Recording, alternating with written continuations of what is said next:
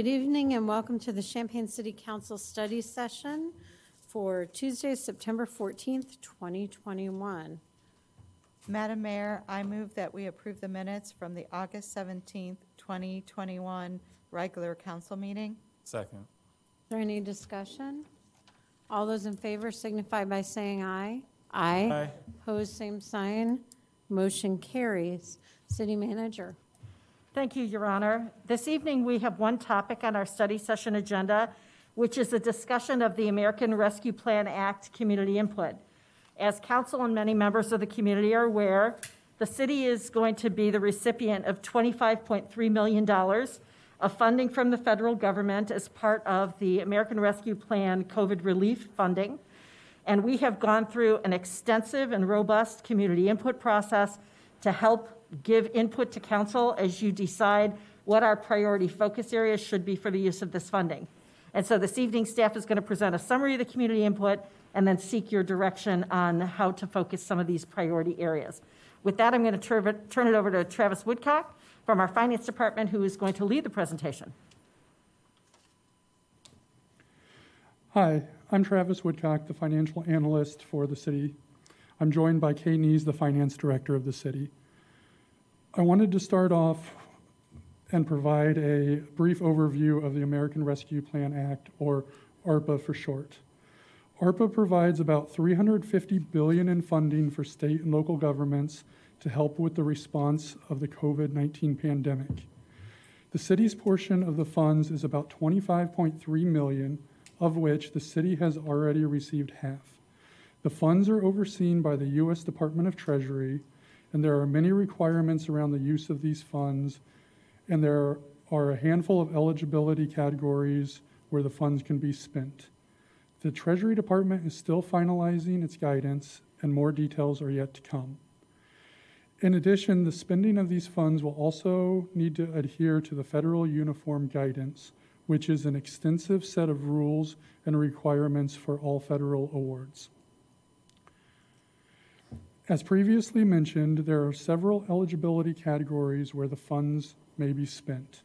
The first category is addressing the negative economic impacts caused by the public health emergency.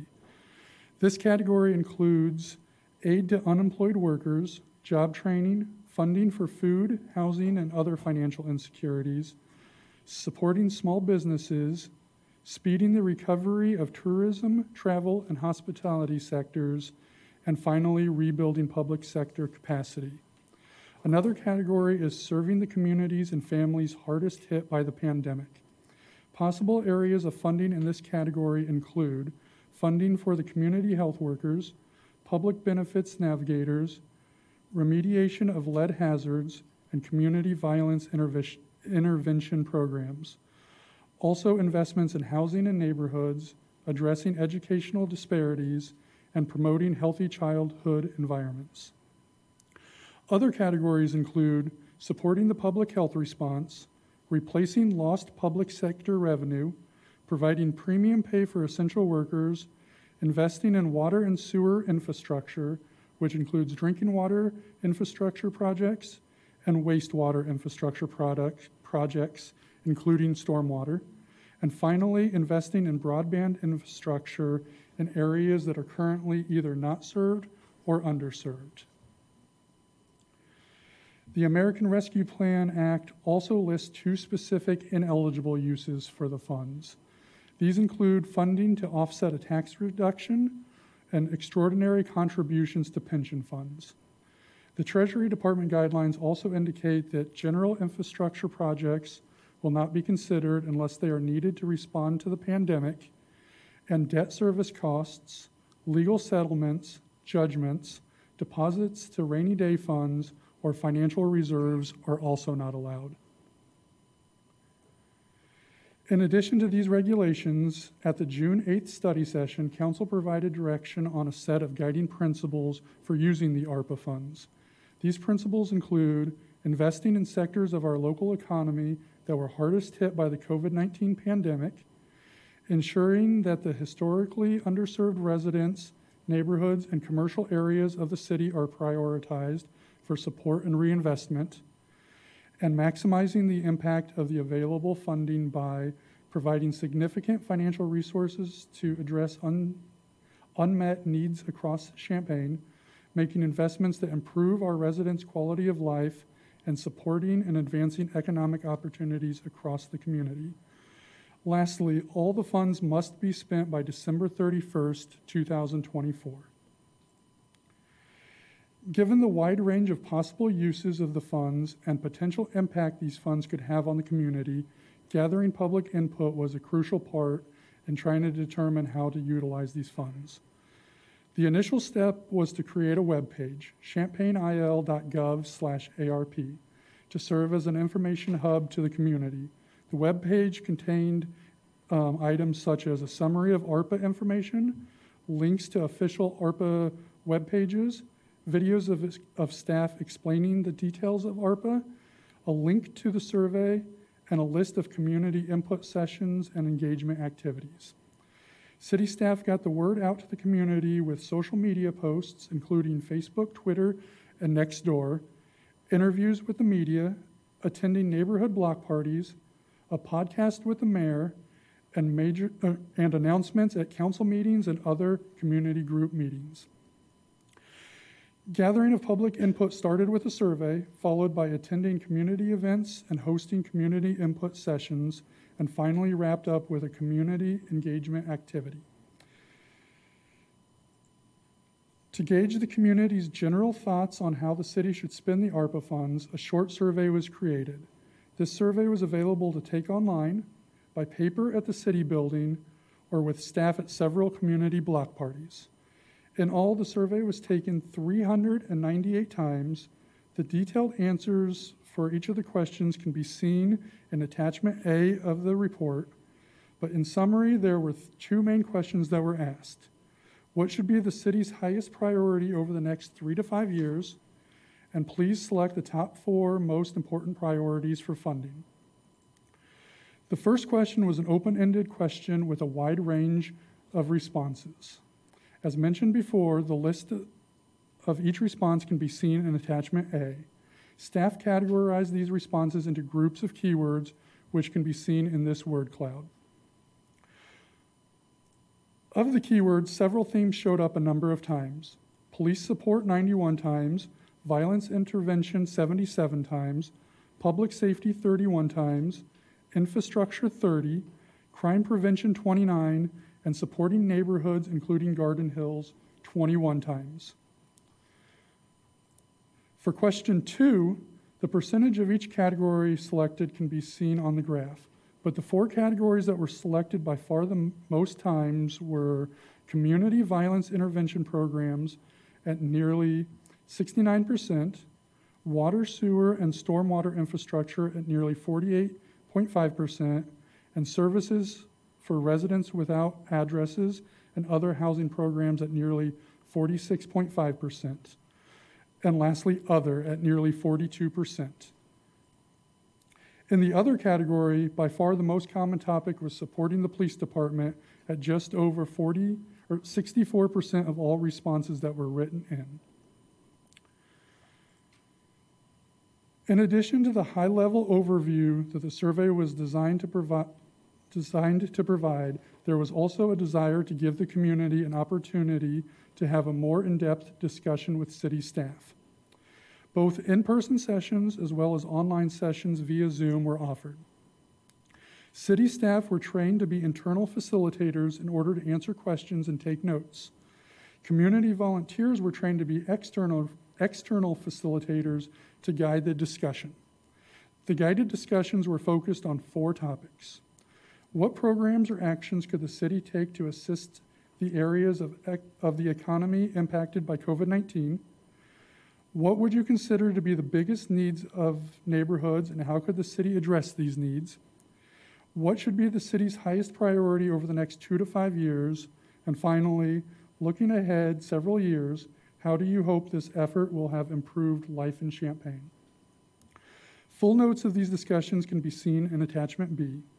One of the most prevalent themes during these discussions was stopping community violence.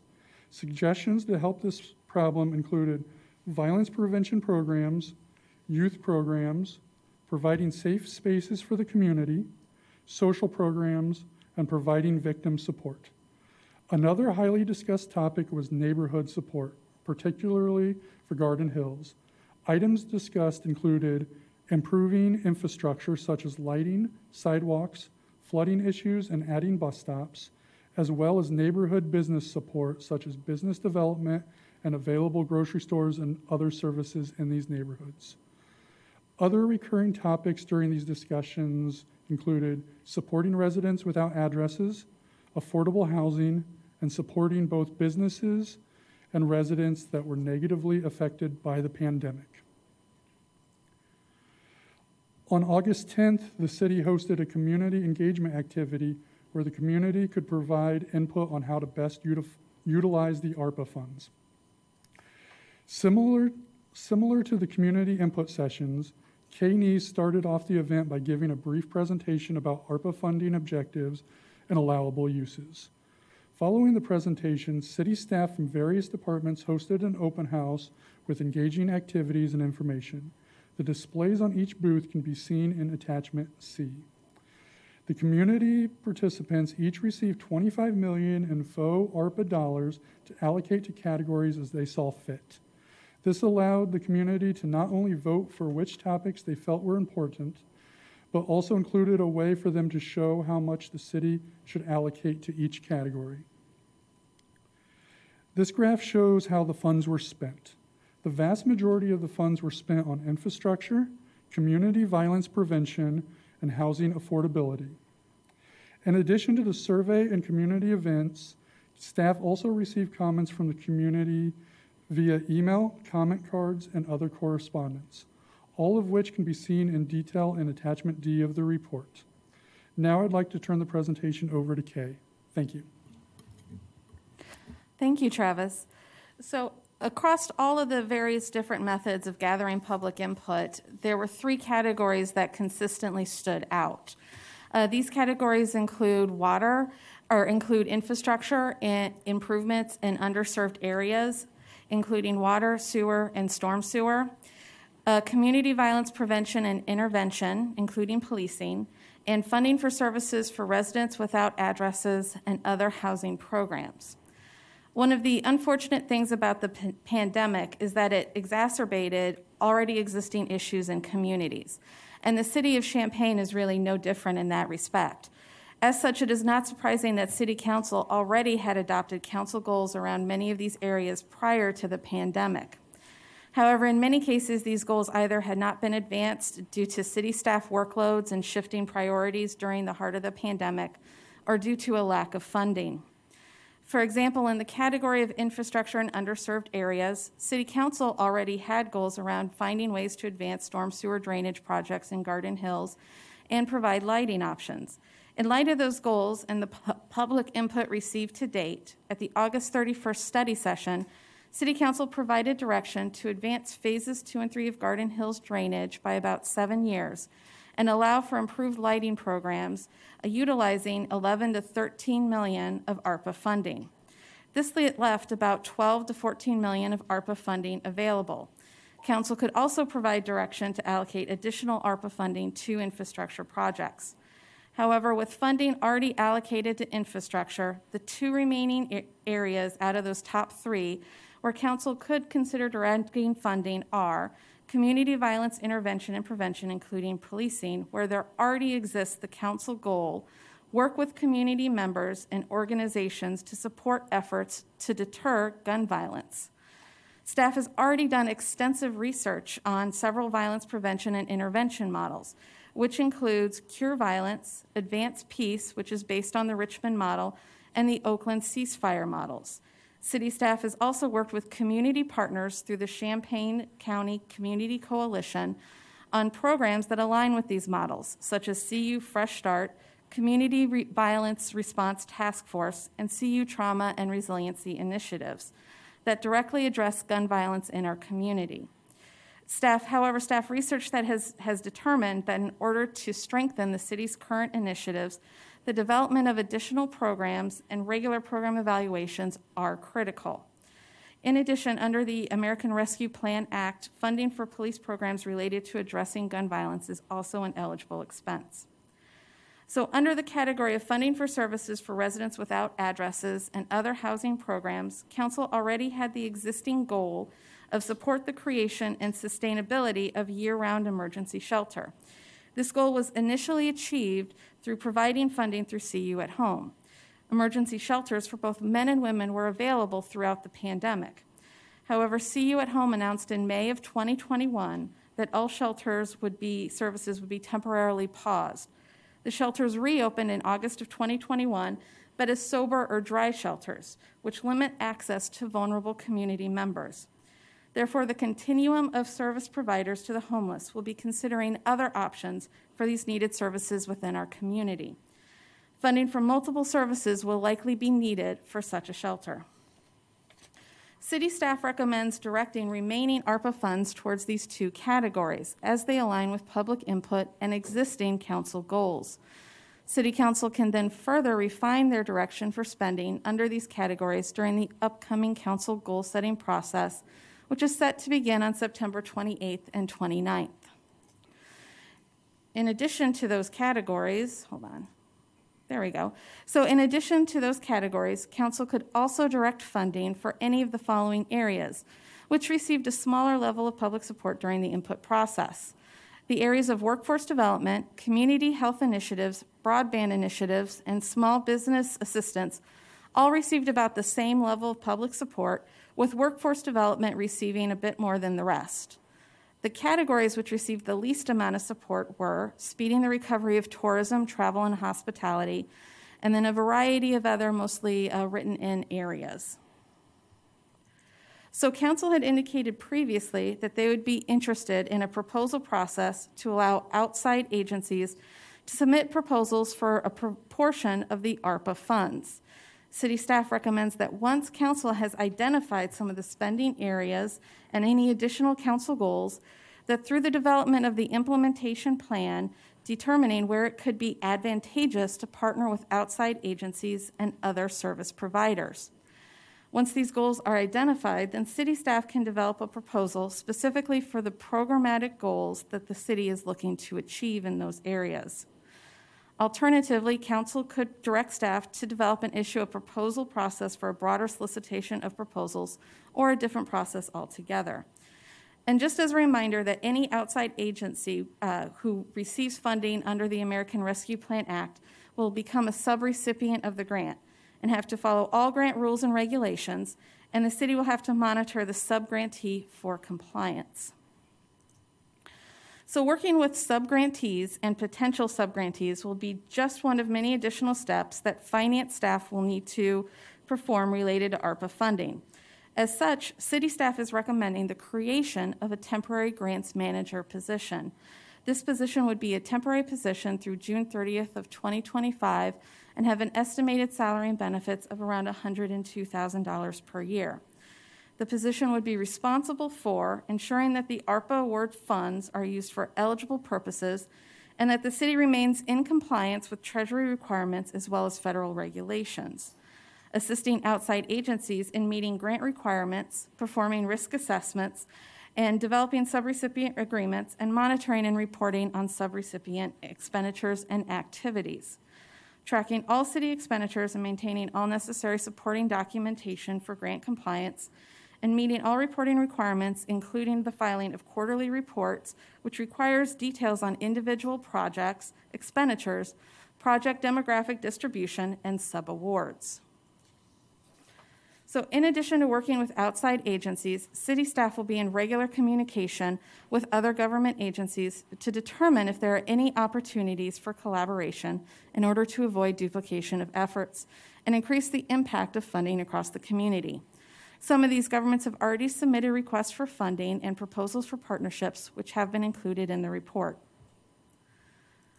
So, recommended next steps are in the third quarter, uh, Council uh, will begin its goal setting process. Under this process, Council can set goals that will provide additional direction to staff. Then, in the third and fourth quarters, there will be the budget amendments and salary and staffing ordinance for the Garden Hills infrastructure projects, creation of the Garden Hills TIF districts, And if approved, the grant manager position will all be brought forward for budget amendments. Then in the first quarter of 2022, uh, the initiatives for ARPA goals and projects will begin to be advanced to council, and then issuing requests for proposals for outside agencies related to ARPA funds, as well as council actions to create the Garden Hills TIF, and then approval of plan of finance for funding of Garden Hills drainage projects, phases two and three. And then finally, tonight we have our poll question, which is asking council to provide direction to staff on the priority areas for utilization of the American Rescue Plan Act funding, a proposal process to allow outside agencies to submit proposals for a portion of the ARPA funds, and the creation of a temporary grant manager position. At this point, I will turn it over to council for technical questions. Technical questions, anybody? I don't see any. If anyone in the audience wishes to address this issue, please step forward, state your name and city of residence. Please limit your comments to five minutes or less.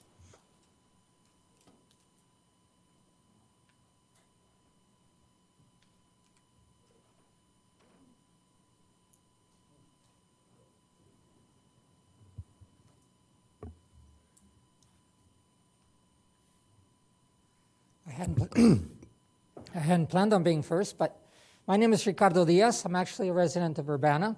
Um, and in your packet, you have a letter from us at the New American Welcome Center uh, in regards to the rescue. Um, but especially, I'd like to add and put a face to it in that a goodly number of the residents of Champaign um, are foreign born. Uh, in the county, we have over 25,000 people that were not born in the U.S. but are local residents. We contributed at least $57 million in state and local taxes directly uh, and accounted for. Of course, we're regular residents and we uh, participate in all the other activities. And in your surveys, you, you know, we're in there. Uh, but I'd like to add to the fact that um, tomorrow we'll be releasing um, the welcoming plan for the county. Uh, these are the sponsors and the many groups that have participated. The plan itself will be released. It is the result of three years of work, a survey much like yours, and I appreciate the data. Uh, we got over 800 responses to the general uh, survey, uh, 80 uh, employers, 80 agencies that serve and have to do with immigrants. I think you will, you are invited, uh, but I think you will find that the data is sliced differently as to what the needs are. And so my, uh, my invitation today is to consider uh, that as you spell out what the RFP might look like, that you put out a line, a requirement, however you want to view it, as to what are you planning to do to make your uh, expenses more inclusive of those that are residents but not yet integrated citizens. Uh, you will find that, um, I mean, the, the demographics of the immigrants in our county are that almost 70% are college graduates, almost 48% of them are masters and PhDs. That is, we tend to think of immigrants sometimes as the busboys, as the people running our restaurants. They are an important part, especially during COVID and the front lines. But the balance of immigrants in the county is uh, quite distributed in both in educational factors and also needs. The last thing I'd like to uh, bring before you is um, this week, aside from the launch of the welcoming plan, and I'm here to distribute, I just don't know the protocol, different formats uh, of welcoming week. If you don't feel yourself informed yet as to the presence of immigrants and the impact we have, this is uh, this week designated by um, a proclamation is Immigrant uh, Welcoming Week. Um, in both cities and in the county, also proclamations have been issued. There's lots of activities because of you know uh, the virus. Uh, many of them have shifted to be uh, uh online. Uh, but on Saturday, we have the welcoming awards in which we have we, we, we search out, we put out for, for nominations, and we put together six uh, recipients of awards that have made contributions in different levels from students to businesses that have been especially welcoming uh, to our foreign born residents. So I'm going to pass these on to the city clerk, and I thank you for your attention. Thank you. Just as a reminder, we do have general comments at the end of the meeting. Comments right now are to be limited to the item before us. If anyone wishes to address council, please step forward, state your name and city of residence. Yes, my name is Tom Moore. I'm from Urbana. Uh, am- Am I to understand that the uh, format for the proposals is not yet set and that you have to do, you still have to do that? Okay, thank you. Anyone else wish to address the council, please step forward.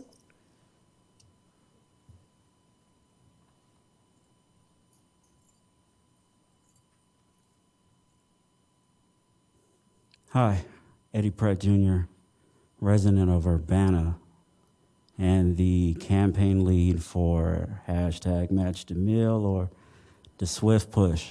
Um, firstly, I'd like to thank you for including uh, our signatures and petitions that we gathered uh, in the last two and a half months as part of, uh, you know, the the thought of where uh, the community needs are as far as the ARP funds are concerned.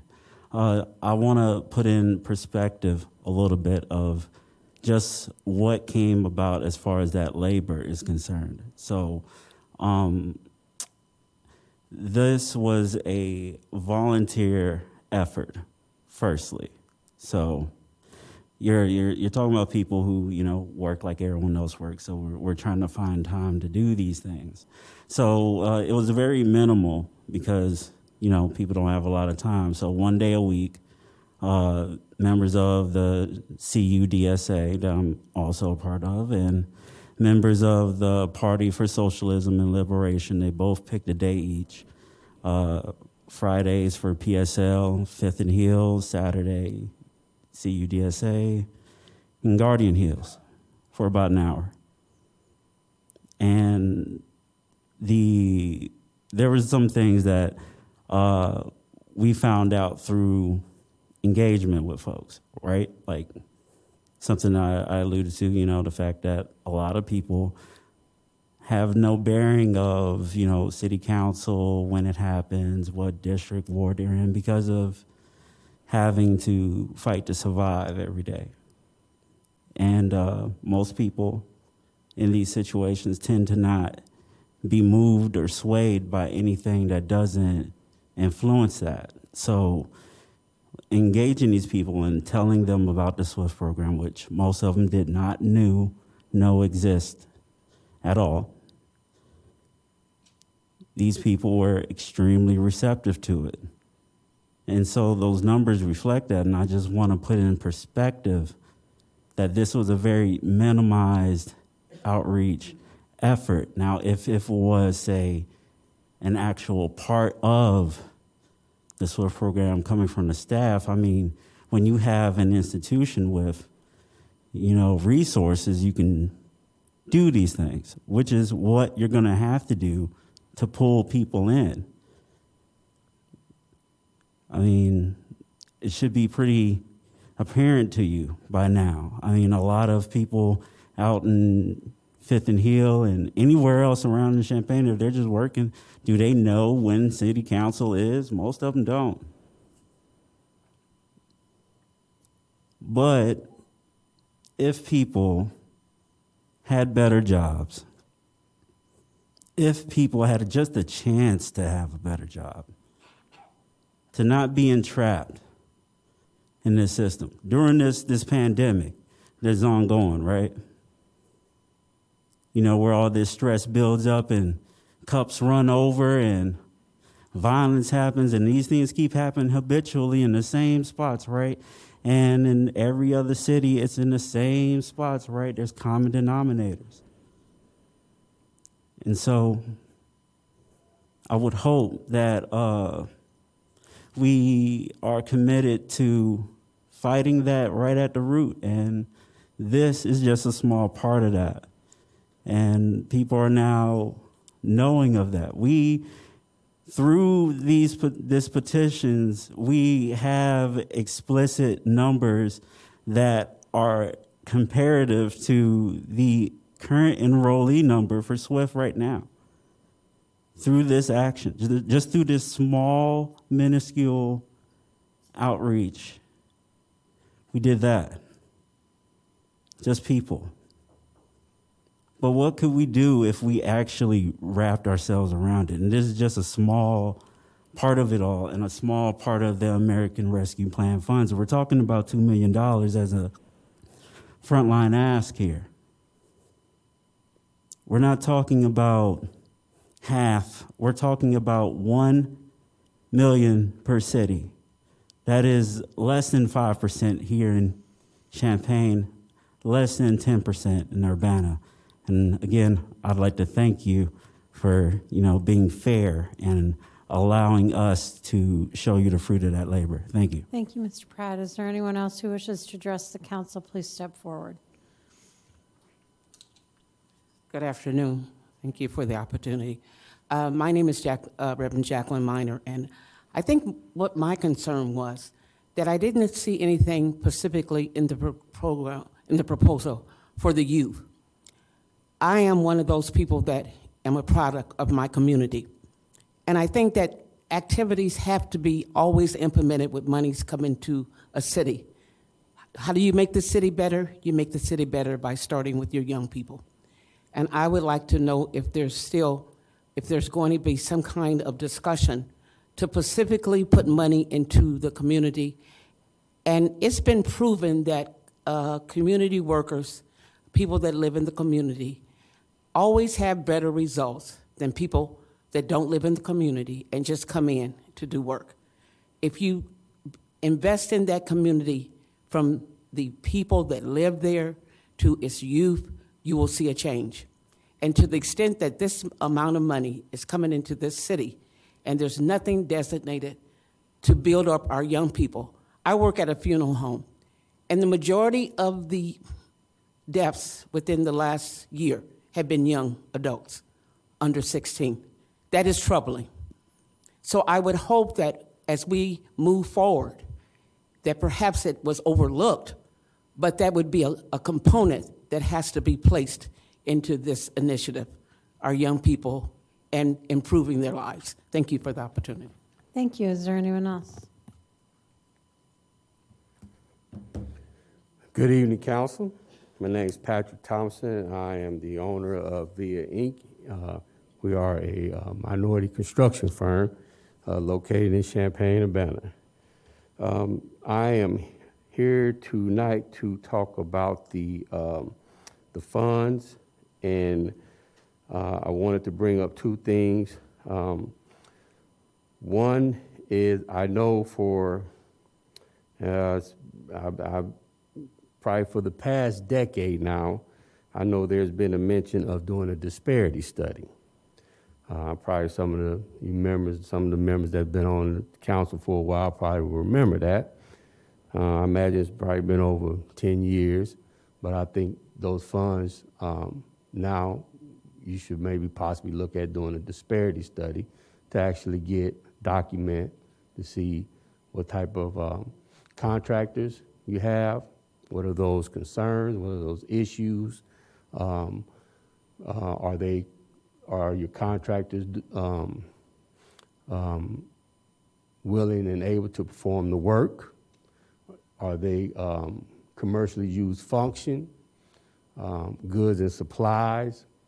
I think the state of Illinois is getting ready to do their disparity study, but I think this is a good time now to to look at possibly hiring somebody to come in and do a disparity study for the city of Champaign to capture some of that, um, you know, local contracting, supplies, businesses, whatever you guys want to put in, have the uh, have them come in and study.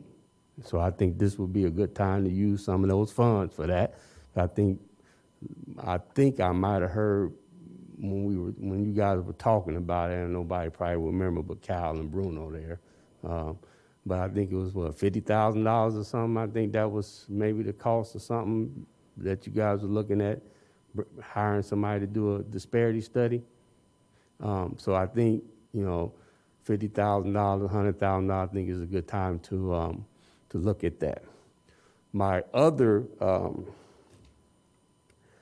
suggestion for those ARP funds is to um, look at, you know, and over the years, what I've been seeing as far as um, some of the mentoring of youth, uh, you know, young adults in the community, I think I've saw a lot of, um, you know, agencies in different states actually going out and hiring people similar with those type of backgrounds, you know. And I think if that's going to be, I think that should be a commitment from municipalities to look at hiring, you know, you know, hiring some of these um, individuals, you know, provide them some training, you know, provide them if they want to go back to school, but allowing them to be mentors, you know, allowing them to to actually having a um, you know a real positive effect in some of these, you know, if you want to talk about you know uh, positive role models or role models. I mean, you you know, it, it- you see it on TV every day. You know, different states, you know, where they have young men that say, "Hey, I was, you know, in trouble, you know, a lot growing up, and I changed, and now I'm a mentor, you know, and I've been able to, you know, help a lot of people because somebody helped me, you know. So I think, you know, from a, um, you know, in the times we living in, I think that would be a good use of some of those funds, you know. Uh, I think you guys already have some structure in place, you know, and, and some oversight, you know, to kind of say, you know, well, let's, you know, let's look at some hiring, you know, partnering with, uh, you know, and just not say we just want to facilitate, you know, some partnering with local organizations, businesses as well. So I would ask that you guys consider that, and I will probably be back at public comment to talk a little bit more. Thank you. Thank you. Is there anyone else who wishes to address council? Please step forward. Please state your name and city of residence, and please limit your comments to five minutes or less.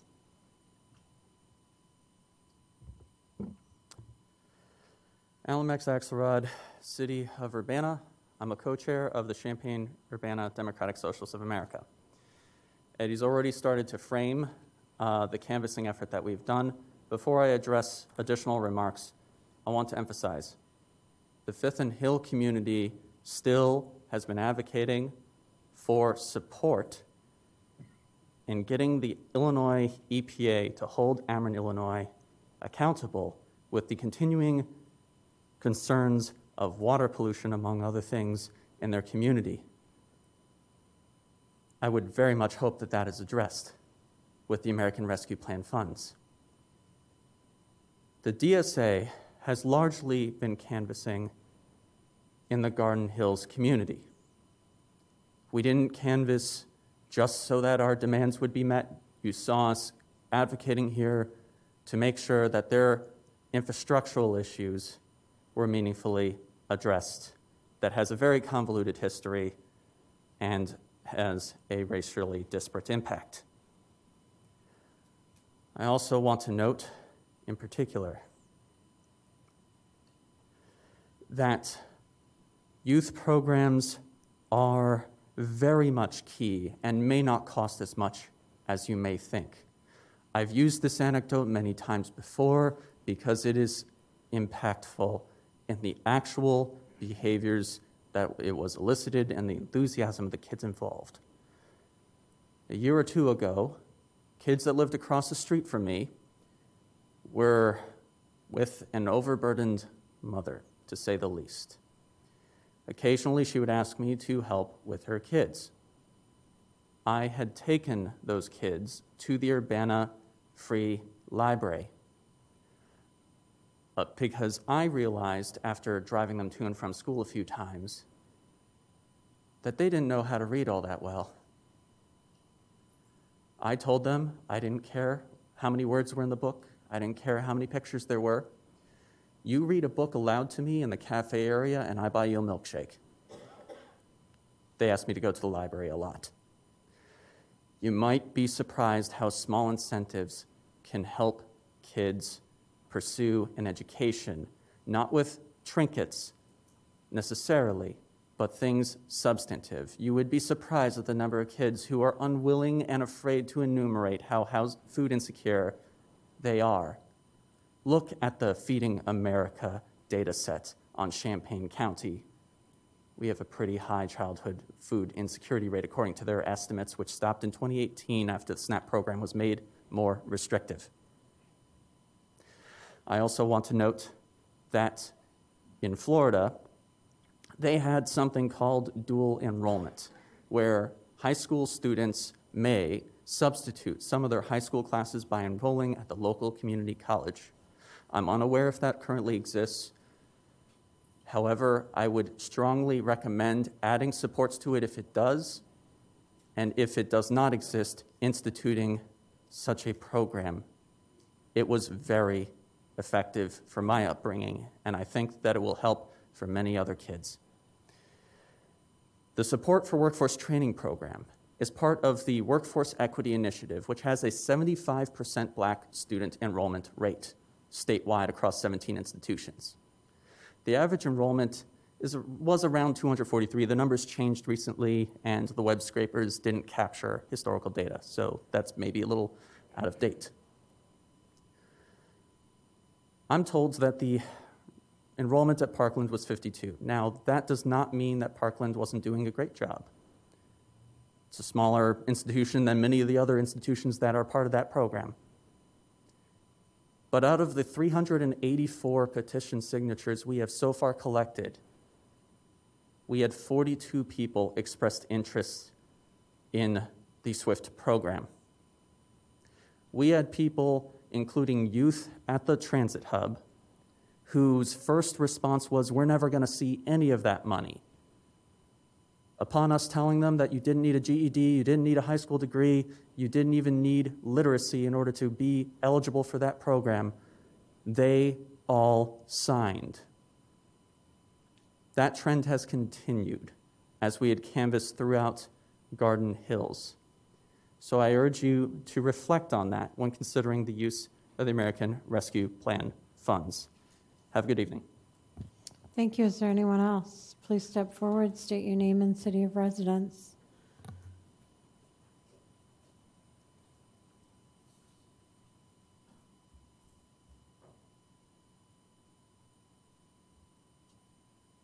Hello, my name is Karen Johnson, and I'm here representing two businesses that I'm associated with today. Um, one is Eleanor's Catering and Cafe. Um, we've had several pop-up events um, at Lincoln Square, and we are in need of funding to bring jobs to the community. Um, we are hard workers. Um, everyone is very dedicated, and we're just looking for funding to get this off the ground. Um, the second organization that I'm associated with is Angels Youth Center. Um, we were um, in the newspaper. We were also featured in the WCIA um, for the 48 Hours of Peace. And we do care about our young youth as well. Um, and we are here to help them um, and give them the tools that they need to succeed. I know that you guys aren't ready and the application isn't released, but I'm just asking that you consider our two organizations for funding um, and that we are informed when this can be released um, and asking for help to complete the application so that we can receive funding. Thank you. Thank you. Is there anyone else who wishes to address the council? Please step forward.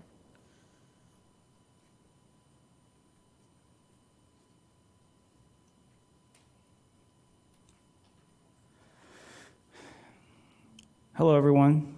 Uh, my name is Dat Liu, uh, co chair of UIUC YDSA, uh, the Young Democratic Socialists of America. Uh, I just want to say um, that my family came to America with nothing. They had absolutely nothing. But it was because of programs like the SWIFT uh, near where they lived, and of which both my parents attended uh, small community colleges like Parkland, that they were able to learn the skills necessary for them to find uh, good paying jobs and to raise my uh, siblings and I uh, to the uh, men and women we are today. And they always instilled us through the lessons they learned uh, while attending these programs, attending college, that education is so important. Education is the key out of ignorance, out of despair. Uh, it is the key to understanding how you can uplift yourself from wherever you may be in your life. And this is what they taught me, and I, and I believe that. Um, and during these times where things are hard for so many Americans, um, I think that uh, we need to use the funding that we have now given to us um, to invest in communities that need it the most. And we can build futures, we can build uh, you know, life out of the immense uh, uh, loss that we have all uh, experienced through these troubled times. And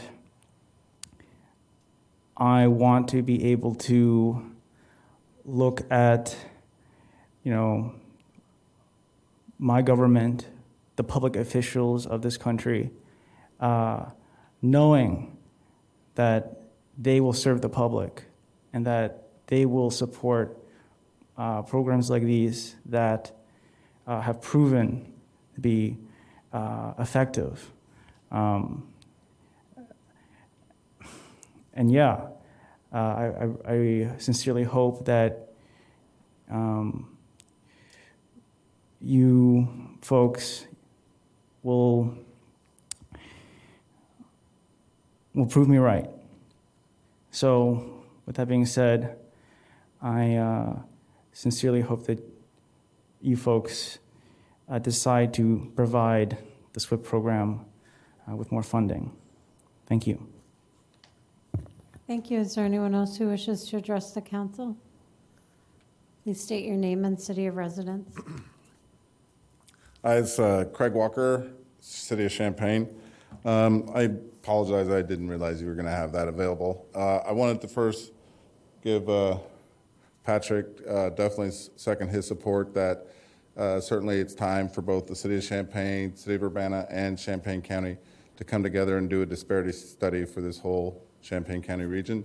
It's been long overdue, and it can be very effective of providing data upon which decisions by all the local governments and agencies can make uh, decisions. Um, we, Clark Solutions, with Byron Clark and myself, made a presentation to the county board uh, on August 31st. Apologize, it was actually the day also of the Garden Hills study session, upon which we, why we weren't able to attend that. A program, of course, that I support very much. But it is a program designed to provide homes for homeless families. And when you're a homeless family, that doesn't mean necessarily you're living on the street. You could be living with your cousin, living on a couch, staying in a hotel. And I think when you look at a family, children particularly could be aged from 16 to 6 to, to 6 or two. The psychological impact of that is tremendous, and the trauma is very real. And we don't have resources in Champaign County to deal with that. The congregate housing is not, uh, the congregate shelter is not really an appropriate uh, vehicle for families. So the proposal we put forward and that we sent by email to, to all of you and have talked to many of you about takes leveraging a million dollars from this city, Champaign, million dollars from Urbana, $3 million for the county to create $5 million to purchase 30 homes. And when I say purchase, that could mean acquire through means of private sale, through means of foreclosure. It can also be building new housing stock on city owned land or county owned land, which some of you are aware are available. That would provide cost, we would, our estimates are budgeting around $150,000 per home. That'd be about $4.5 million. And you would create a, either utilize an existing or create a new nonprofit multi-agency that could be go forward as an affordable housing trust. And with that investment, with those 30 homes, and we've talked to the housing authority about this, you would also then get project vouchers on each of these homes of $1,200 per month, which would generate $36,000 per month and in excess of $400,000 per year for this trust. Now, in 30 homes, if you just allocate $10,000 per home to a, the uh, maintenance, you're still going to have a net positive. So I think as it relates to the ARPA, this satisfies the test of A, creating a need or filling a need. Because 30 homes, if you have anywhere between two to four children, you're talking somewhere between 60 to 100 of the current 300 to 500 students who are homeless getting shelter, having a home. And of course, you would have to have wraparound services and things to help give them the boost up. And we would definitely detail that in a proposal. But this gives the foundation. And not in addition to foundation, it's sustainable on its own. So with the initial $5 million investments, you're essentially making an equity investment into affordable housing trust, which will then generate revenue, which then, then grow organically and build more affordable housing. Might be homeless families this time, might be homeless veterans in another sector, might be affordable housing for other types of families. Another great uh, part of this concept is it's scattered. So you wouldn't be focusing, and concentrating it all in one area or one, one uh, project development. So we think this is a very exciting proposal. It's really the only substantive proposal we've seen that actually creates housing. And then when you think about things like youth build at CHA and all the ways you can involve the youth to help actually rehab or build this housing, the opportunities and the uh, impact is limitless.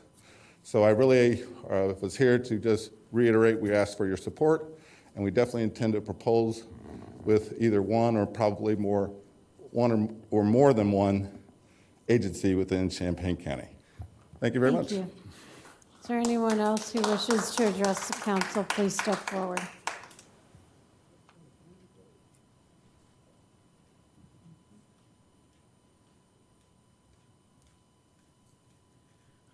Good evening, Council.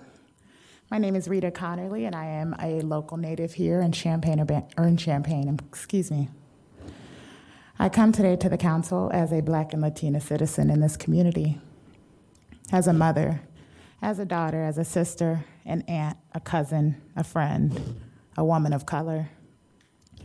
I come to ask for more resources to be given to the attention to the protections of Black women and I implore each of you to understand the importance of safeguarding us.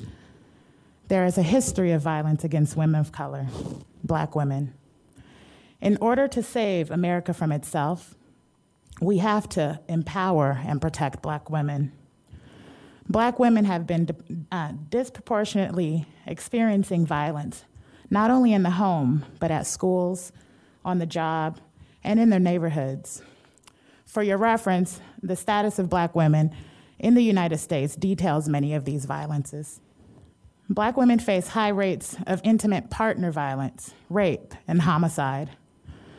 Black girls and women also experience institutionalized racism and are disproportionately punished in schools, funneled into the criminal justice system after surviving physical and sexual abuse, disproportionately subjected to racial profiling and pr- police brutality, and incarcerated at rates far exceeding the share of their population.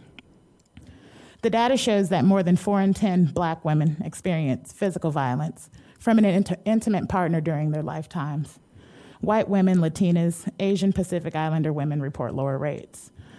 Black women also experience significantly higher rates of psychological abuse, including humiliation, insults, name calling, and coercive control, more so than other women do. Sexual violence affects black women at high rates.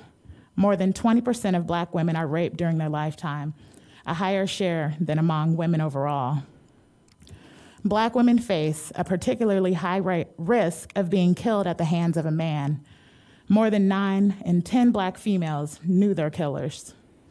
But many are hesitant to confront, let alone acknowledge, that the sexual assault of black women was institutionalized during slavery and perpetuated under Jim Crow and beyond.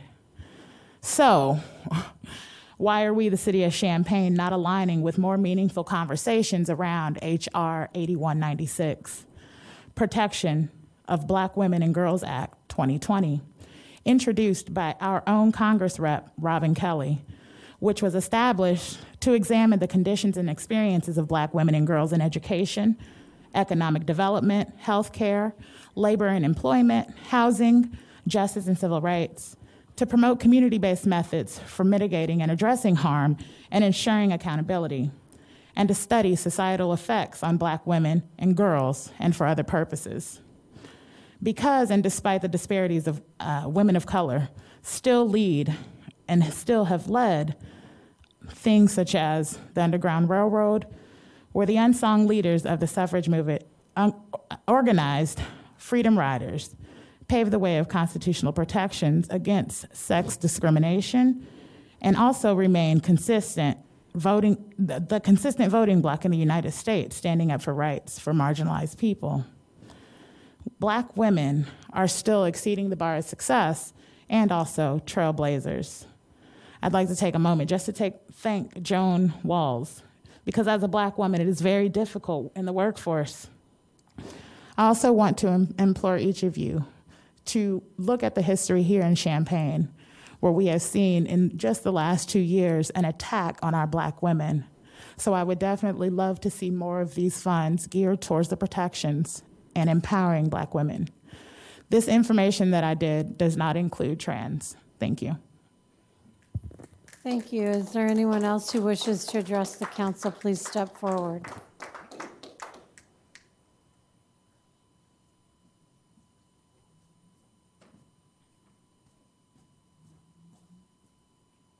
Hello, everyone. Uh, my name is Drake Mateer, uh, first year grad student at the University of Illinois, Master of Public Health, resident of Champaign.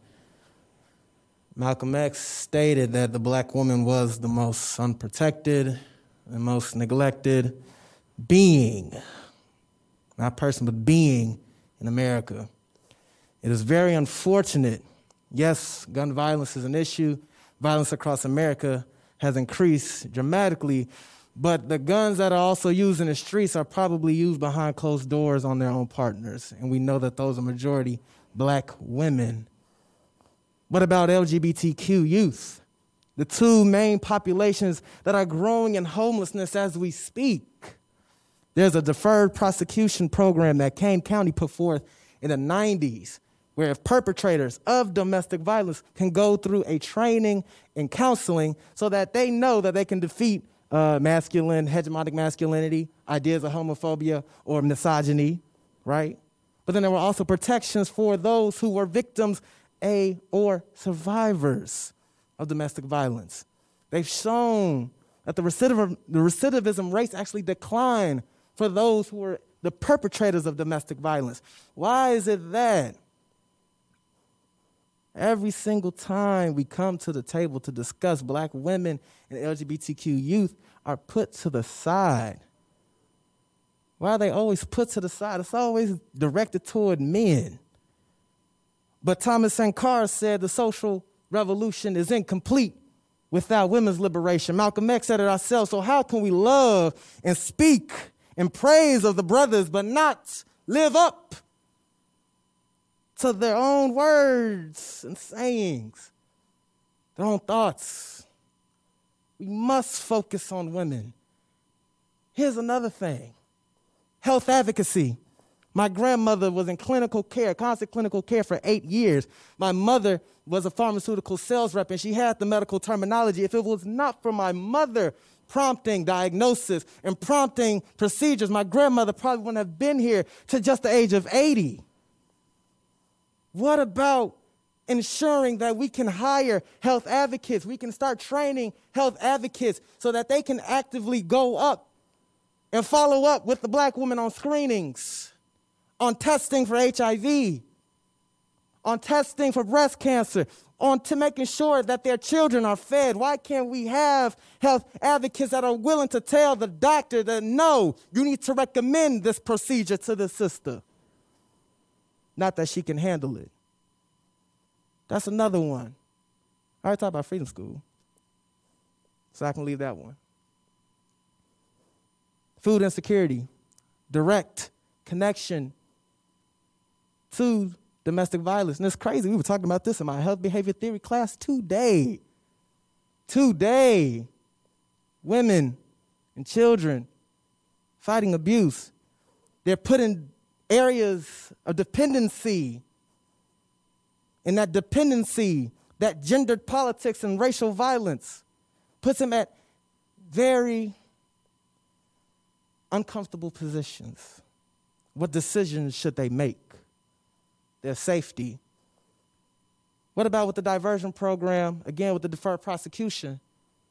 When police are called, police receive calls about domestic violence all the time. Why aren't those numbers?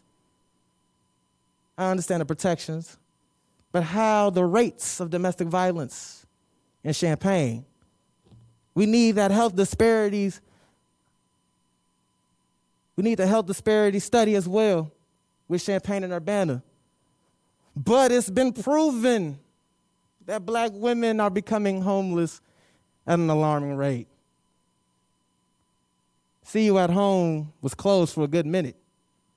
But C-U at Home and usually mainstream homeless shelters only are for men, not f- fit for women and children. And if there are certain fundamentalist ideologies, they may not accept children who identify differently. So, a homeless shelter is necessary for our women and sisters as well. I end with that. Thank you. Thank you. Is there anyone else who wishes to address the council?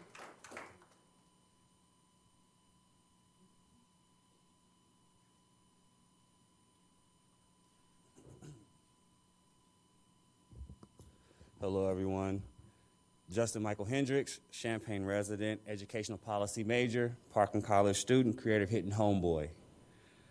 Um, I will start with saying by the Hitting Homeboy pantries have been essential for over a year, and I'll start by saying $150 for two weeks is what it takes, whether it's by mutual fund or personal, po- personal pockets.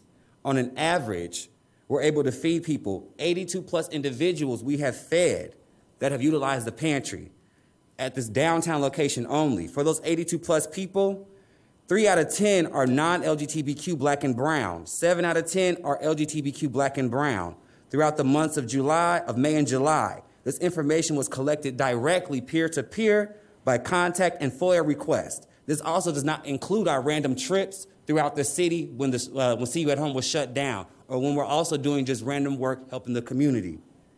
The clothing closet that we have collects clothing geared towards women, children, and LGBTQ persons. Six out of 10 persons that utilize the closet identify as LGBTQ and are black and brown. Hitting Homeboy is filling a gap and demographic that's overlooked by toxic masculinity, religion, homophobia, transphobia, gatekeeping, and more. Hitting Homeboy has done a year's work, and you see it outside with the pantry. I don't need a presentation. You go see the work for yourself. It's being used throughout the city. It's now time to apply pressure. When reviewing the information that was given for the inquiry, over 400, only one was geared toward LGBTQ with specific means for black and brown people. Only one was geared towards domestic violence. When reviewing the community response for the input, I realized no funding or programming was geared towards black and brown LGBTQ lives. No programming geared towards the black and brown women or girls in the community for the, uh, responses to domestic violence or assault.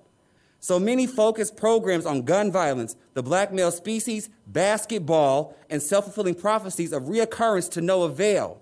However, where was the aid for the family of the black queer male Teron Jackson I speak of, who was killed by gun violence? I'll wait.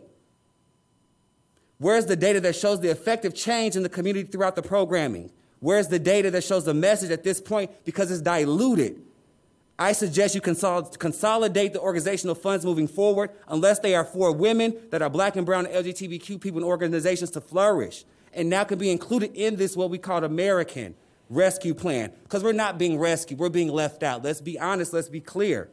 It's time to restore the truth. Because last time I checked, as we have queer colored representation on the board, where's the advancement in the color for black and black and brown, queer and trans people? It's not there in the policy. Check the Municipal Equality Report Index of 2021. We are failing as a city. You have the facts. I sent the data. It can be shared amongst each other.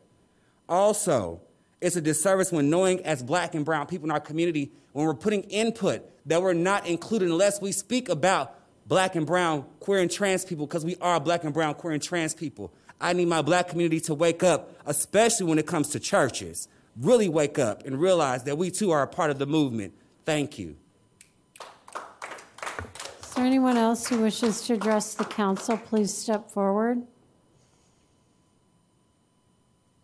Okay, seeing none. Council comment? Councilmember Beck.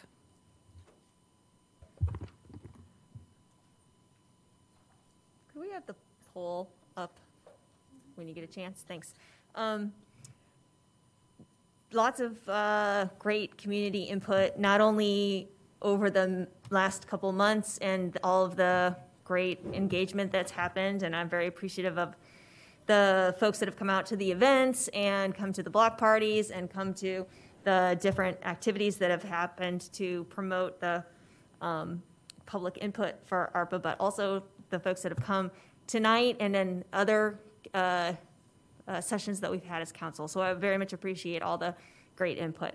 Um, so, you know, I am looking forward to supporting the uh, the three main topics that have kind of risen to the top, which are um, infrastructure, housing affordability, and community violence prevention, which I think is a broader concept than, um, you know, that it, it- it's a very inclusive concept, community violence prevention that has that needs to be a a diverse effort. Uh, and what I'd like to do is discuss those uh, in more detail at our upcoming goal setting sessions, which will be um, a great opportunity for us to dialogue about more specific areas that we would like to um, like to fund and what our goals will be based on not only what we've discussed in the past, but also what we'd like to do in the future. So, uh, thank you for this, and uh, I'll be voting in support of the poll question tonight. Anybody else? Councilmember Pianfetti. Thank you, Travis and Kay, for the presentation. Um, I wanted uh, to say that I too would be supporting the three categories and look forward to discussing them more in detail at goal setting, um, especially in light of um, some of the conversations that went on tonight. Um, I took a lot of notes and been thinking how to maybe incorporate some of the ideas that were shared tonight. Um, in terms of the proposal process, just the one thing is just to make sure that the evaluation and the structure of how we would be looking at the selection process would be made, made clear. And I am certainly in support of the grant manager position, knowing how that process and the facilitation and everything involved with grant managing. I, I think that that is something that is um, would, would be necessary and a, a good um, use of funding. Um, the other thing I, I just want to make as a reminder while this did not address um, youth programming, I know that was brought up quite a bit. We do have the support of our LIFT program, and that is something that um, has not gone away.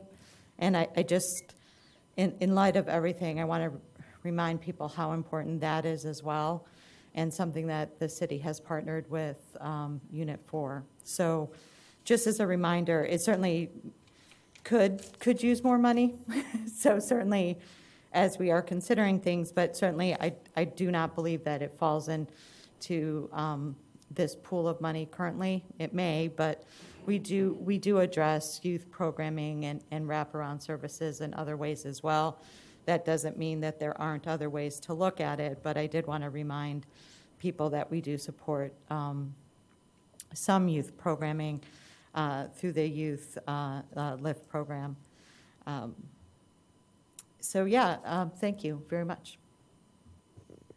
Councilmember Foellmer? Yeah, thank you. I also uh, would like to uh, echo my, my colleagues' thoughts, um, certainly in support of, of um, the, the grants manager position. I think that's critical uh, to, um, you know, maintaining tracking and, and uh, appropriate use of, of funds, uh, particularly for these uh, proposals. Um, I also am uh, looking at these three buckets, the infrastructure, uh, community violence intervention and prevention, and um, funding for services for residents without addresses, um, and, and other affordable housing programs.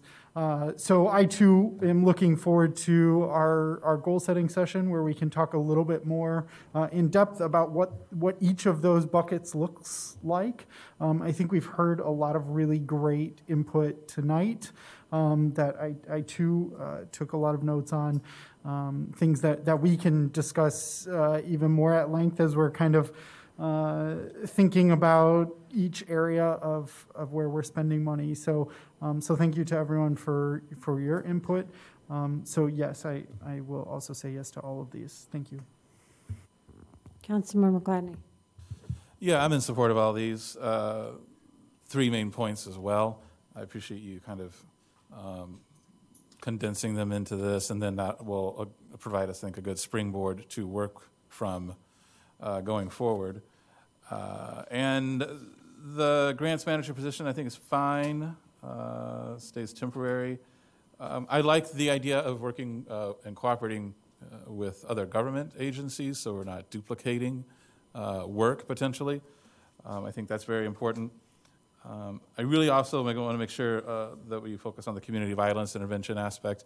Um, to that end, I kind of want to echo Councilmember Pianfetti's remarks. Uh, the, uh, you know, we, we, should not forget the LIFT program, um, which is um, particularly looking at youth in our community and their families.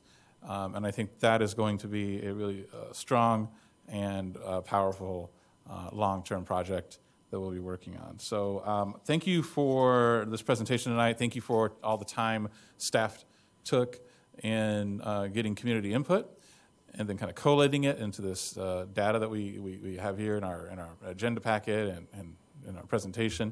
And I look forward to further discussion. Thank you. Anyone else? Councilmember Kyles.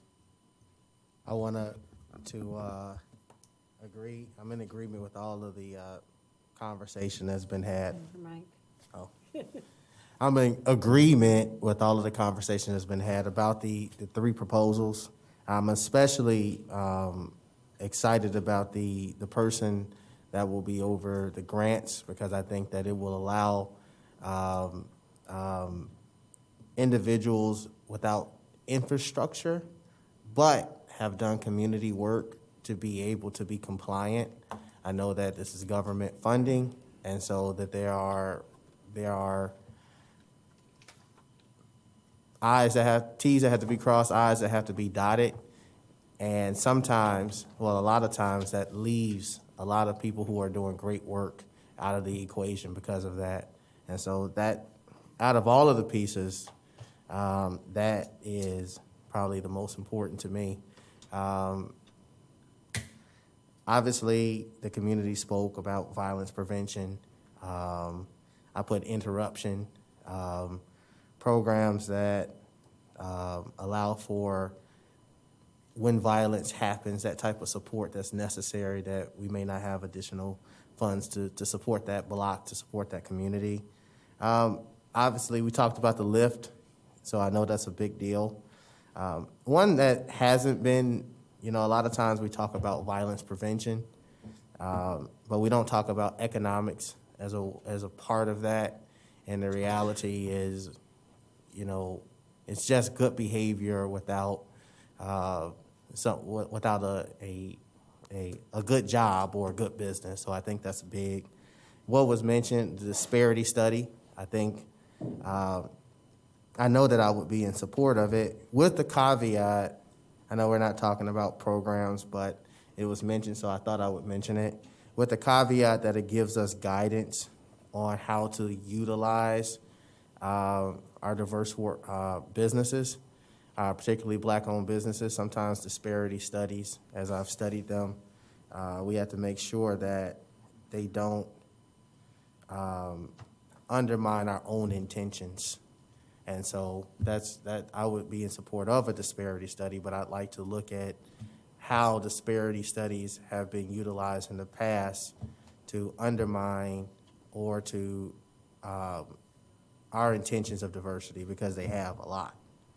Um, housing, I'm definitely uh, looking at the um, the housing and looking at uh, Mr. Walker sound proposal. I think that that's I haven't heard a lot of proposals and, and of how to not only shelter.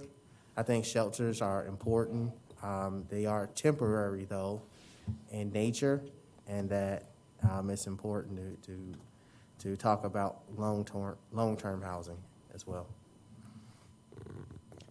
Anyone else? Um, I thank you for the input. Um, I know that we had lots of opportunities for input, and we had, you know, 300 plus people who filled out the survey. I'm always, though, kind of amazed at the idea that we have 25 million dollars um, available, and we we aren't like overflowing with people um, who want who want to talk about it. So for those of you who who are here in person, thank you, and thank you for bringing your ideas and your enthusiasm for not only the projects you are concerned about, but for our community and the betterment of our community. Um, you know, obviously, infrastructure council's already given direction on. Um, you know, we're putting about half of our money toward infrastructure in Garden Hills. Um, I don't know that, and maybe I'm misreading council, but I, I think when we say that we're going to look at the top three buckets, we're not talking about adding more infrastructure. I think we've made our infrastructure decision, and so then it's flushing out moving forward with that project. Um, the anti-violence or violence interrupter that could be so many different things. I, I would think it has to include youth programming and um, economics and and all of the things that people were talking about tonight are all a piece of that. And so i'm looking forward to goal setting where we can talk in more detail about you know what do additional or better funded existing anti-violence programs look like. Um, and then uh, the the housing and homelessness which was the third one again in some ways fits under the anti-violence um, umbrella. I mean we can talk about it separately but having safe places to live and you know living in a supported community i think will make a difference on the violence front as well. Um, the grant manager position i am all in favor of. Um, I, I don't know that this position because i feel like they're going to have a million things on their plate um, but one of the things I do, I would like staff to continue to, to look at is um, someone really evaluating not only how we're spending the ARPA money and are we checking all the boxes, but what other funding is available in all these other areas. And I'm just going to throw out the idea like with broadband just because we didn't choose broadband as our top three there is broadband money available as part of all of the money that has been passed by the federal government we need to be aware of that and then think about can we move on doing some additional things that are on our list that maybe aren't being spent with ARPA money? Or can we trade out, you know, if an infrastructure bill finally does get passed, can we trade out some of the infrastructure money for infrastructure bill money um, and have more ARPA money available for other things? So we're going to need someone who's monitoring the vast amount of opportunities that are out there and whether this person can do it or maybe that becomes some additional asks. I just want staff to be thinking about that. Um, so our poll question is provide direction to staff on the priority areas for ARPA funding, a proposal process to allow outside agencies to submit portion, proposals, and the creation of the temporary grants writer position or grants manager position. Councilmember Foellmer. Yes. Yes. Yes. Yes. Yes. Yes. Yes. Yes. And yes, you have your direction. Thank you very much, and thank you for all of the work and for the community for input. Um, So the next item on our agenda is audience participation. Please limit your comments to, Your- Your Honor, I don't believe that there's audience participation on a study session night. I think that that's, there actually already- is on our agenda. there is. It has audience participation, council and city manager comments. I thought that was post-American Rescue Plan input. Uh, no, Oh, it's okay. additional. Then I'm misreading it. You All right, are okay. misreading it. But I would request everybody, if you've already made a statement on a particular topic, please don't repeat that. We've heard you. Um, Please step forward, state your name, and limit your comments to five minutes or less. Alan Max Axelrod, City of Urbana. I want to touch on a previous remark someone else made.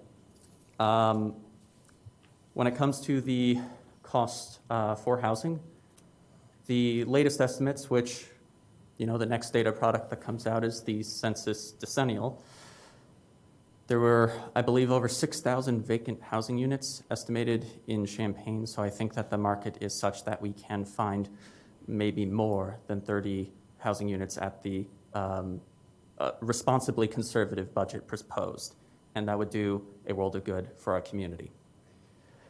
I also want to um, note in the capacity as the campaign lead for No Ameren Shutoffs, again, a $0 all volunteer coalition of 49 member organizations spanning the state of Illinois, north to south, east and west, that President Biden has been advocating for monetary incentives for people to get vaccinated in a guaranteed capacity since April in varying capacities. Wasn't my idea. He begged the business community, then he begged the states, then he begged the business community again via OSHA on August 13th. And then he directed OSHA to require that businesses with 100 or more employees guarantee paid time off so that people can get vaccinated. I've commented to this body quite a few times on the absence of paid time off being a significant barrier to people getting vaccinated. This is good, but as Reuters reported, how is OSHA going to be able to enforce this with the millions of employees that will may not even know that they have this right now, or as soon as OSHA comes out with the rule as directed by President Biden? These sorts of procedural friction inducing gaps will leave people out. This is why I've been advocating to this city council to upward delegate to the governor, to our representative, and to both our senators for financial incentives guaranteed by the state, in the case of the governor, for people getting vaccinated so that people don't have to guess how it might work for them. Or maybe just for the companies that have 100 or fewer, help the mom and pop shops out, I guess. but we have to do something. The escalation in these benefits wasn't done out of altruism. How low is our vaccination rate?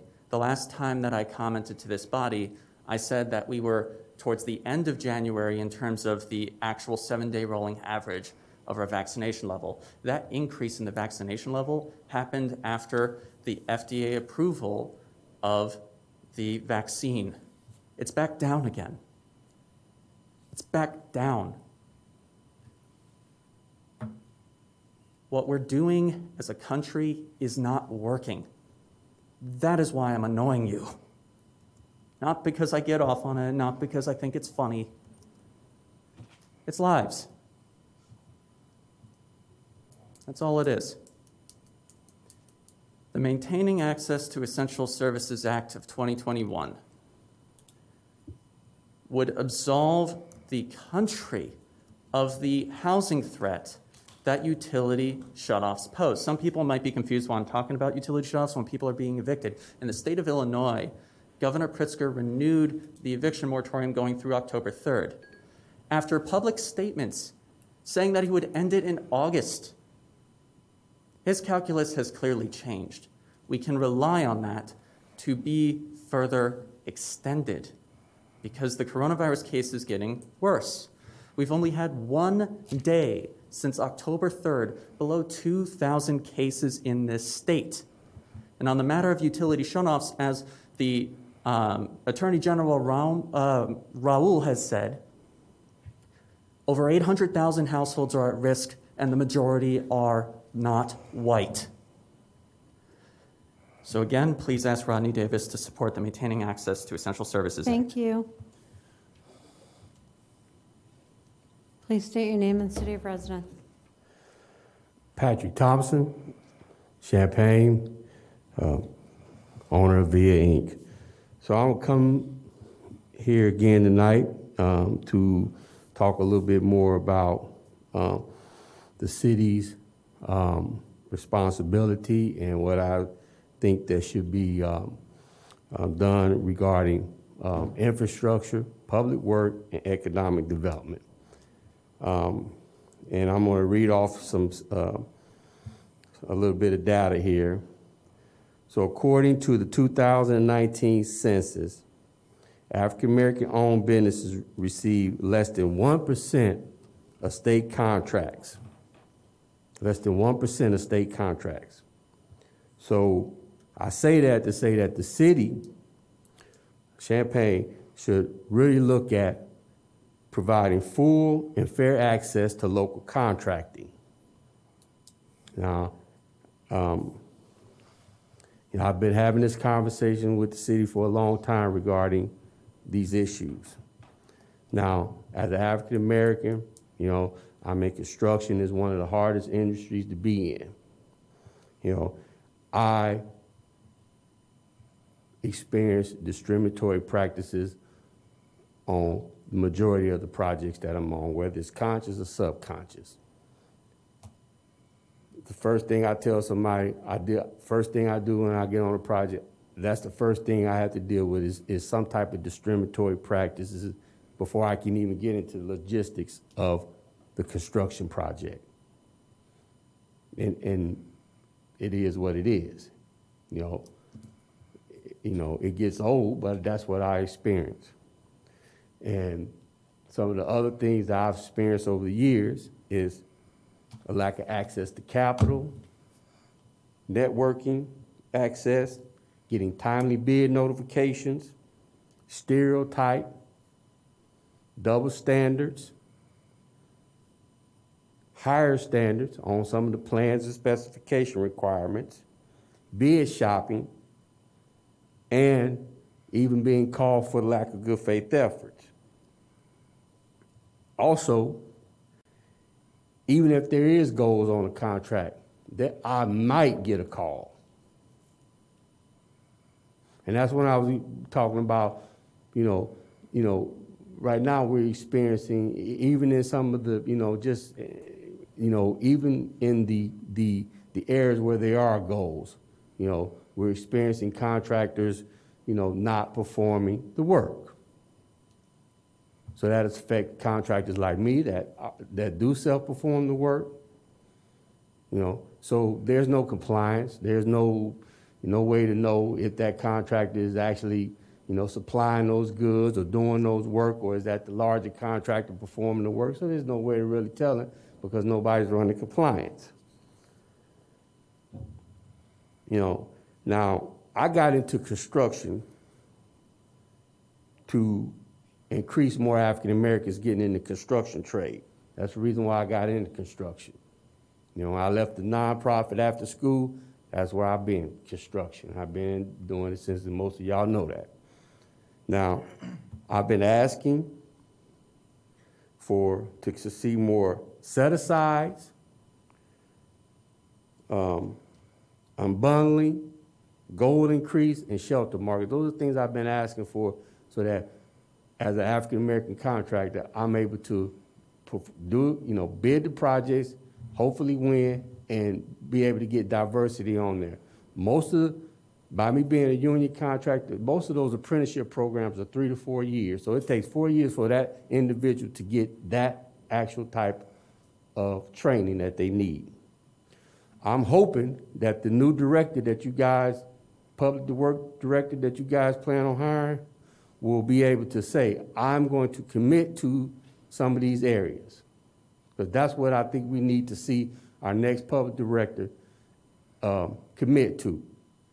Goal increase, unbundling, small business set aside so we can compete amongst us, ourselves, not against large you know, company. Nobody, none of y'all, you know, you, you guys don't want to go up against Los Angeles, New York. You say it's unfair. Throw your hands up. We can't win. So it's the same concept. So I'm hoping that you guys really consider this, you know, have this conversation with a study session, but, you know, these are the things I think I've been consistent with, and I, and, and I like to see some of those things get implemented. Thank you. Thank you. Is there anyone else who wishes to address the council? Please step forward.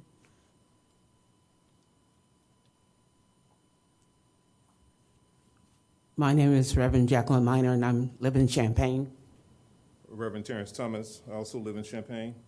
And we are here this evening uh, representing, I'm representing two organizations in Ubuntu and the Ministry Alliance of Champaign, Urbana, and Vicinity. If it will please the City Council, we'd like to read a brief statement. Dear members of the Champaign City Council and City Manager, the Ministerial Alliance of Champaign, Urbana, and Vicinity is here tonight to support Ubuntu's proposal to make changes to the recruiting, hiring, and training practices of Champaign's police officers. Changes are needed now and must not be delayed. We are grateful for the efforts of police officers to make our community safe. While entrusted with public safety, they are uniquely authorized to use deadly force. Because police officers possess the legal power to maim and take life, it is of the utmost importance that they operate without racial bias, are highly trained in the basic policing skills, de escalation communication techniques, and can apply them in culturally informed in a culturally informed, humane way. Further, it is imperative that police officers act with knowledge and in accordance with departmental policy and the law. Because people of color, black, Asians, Hispanics, and poor people of all colors are victims of repressive tactics, we believe that a different approach must be constructed in Champaign. We agree to the following recommendations of Ubuntu. The employment of a, psycho- a psychologist trained in the use of uh, psychological instruments such as COBRAS, colorblind racial attitude scale, to be used in pre employment, medical, and psychological testing phase of the hiring process. Preference should be given to candidates who spent their formative years in communities with racial makeups like that of Champaign 18% black, 11% Asian, 6% Latino, or one third darker people. Candidates should be ones who have been socialized in a racially diverse community or ones who have taken steps to overcome their sociological and psychological disadvantage by taking courses in African American Asian, Latino, woman, Indian, gender studies, etc. We support Ubuntu's proposal to add counselors, social workers, and community based specialists as part of the initial and ongoing training of police officers. These professionals would be assigned to focus on mental health, domestic abuse, homeless, and social issues in the community. Emphasize de escalation and make use of gun force the last option. And lastly, we urge the City of Champaign to invest funds in social services education, including trained, training officers by, uh, offered by Parkland College, mental health, drug rehabilitation, and jobs. Thank you, and God bless. Thank you. Thank you. Is there anyone else? Seeing no one else, council comment. City manager? Okay, we need a motion to adjourn. Madam Mayor, I move we adjourn. All those in favor signify by saying aye. Aye. Opposed, same sign. We are adjourned.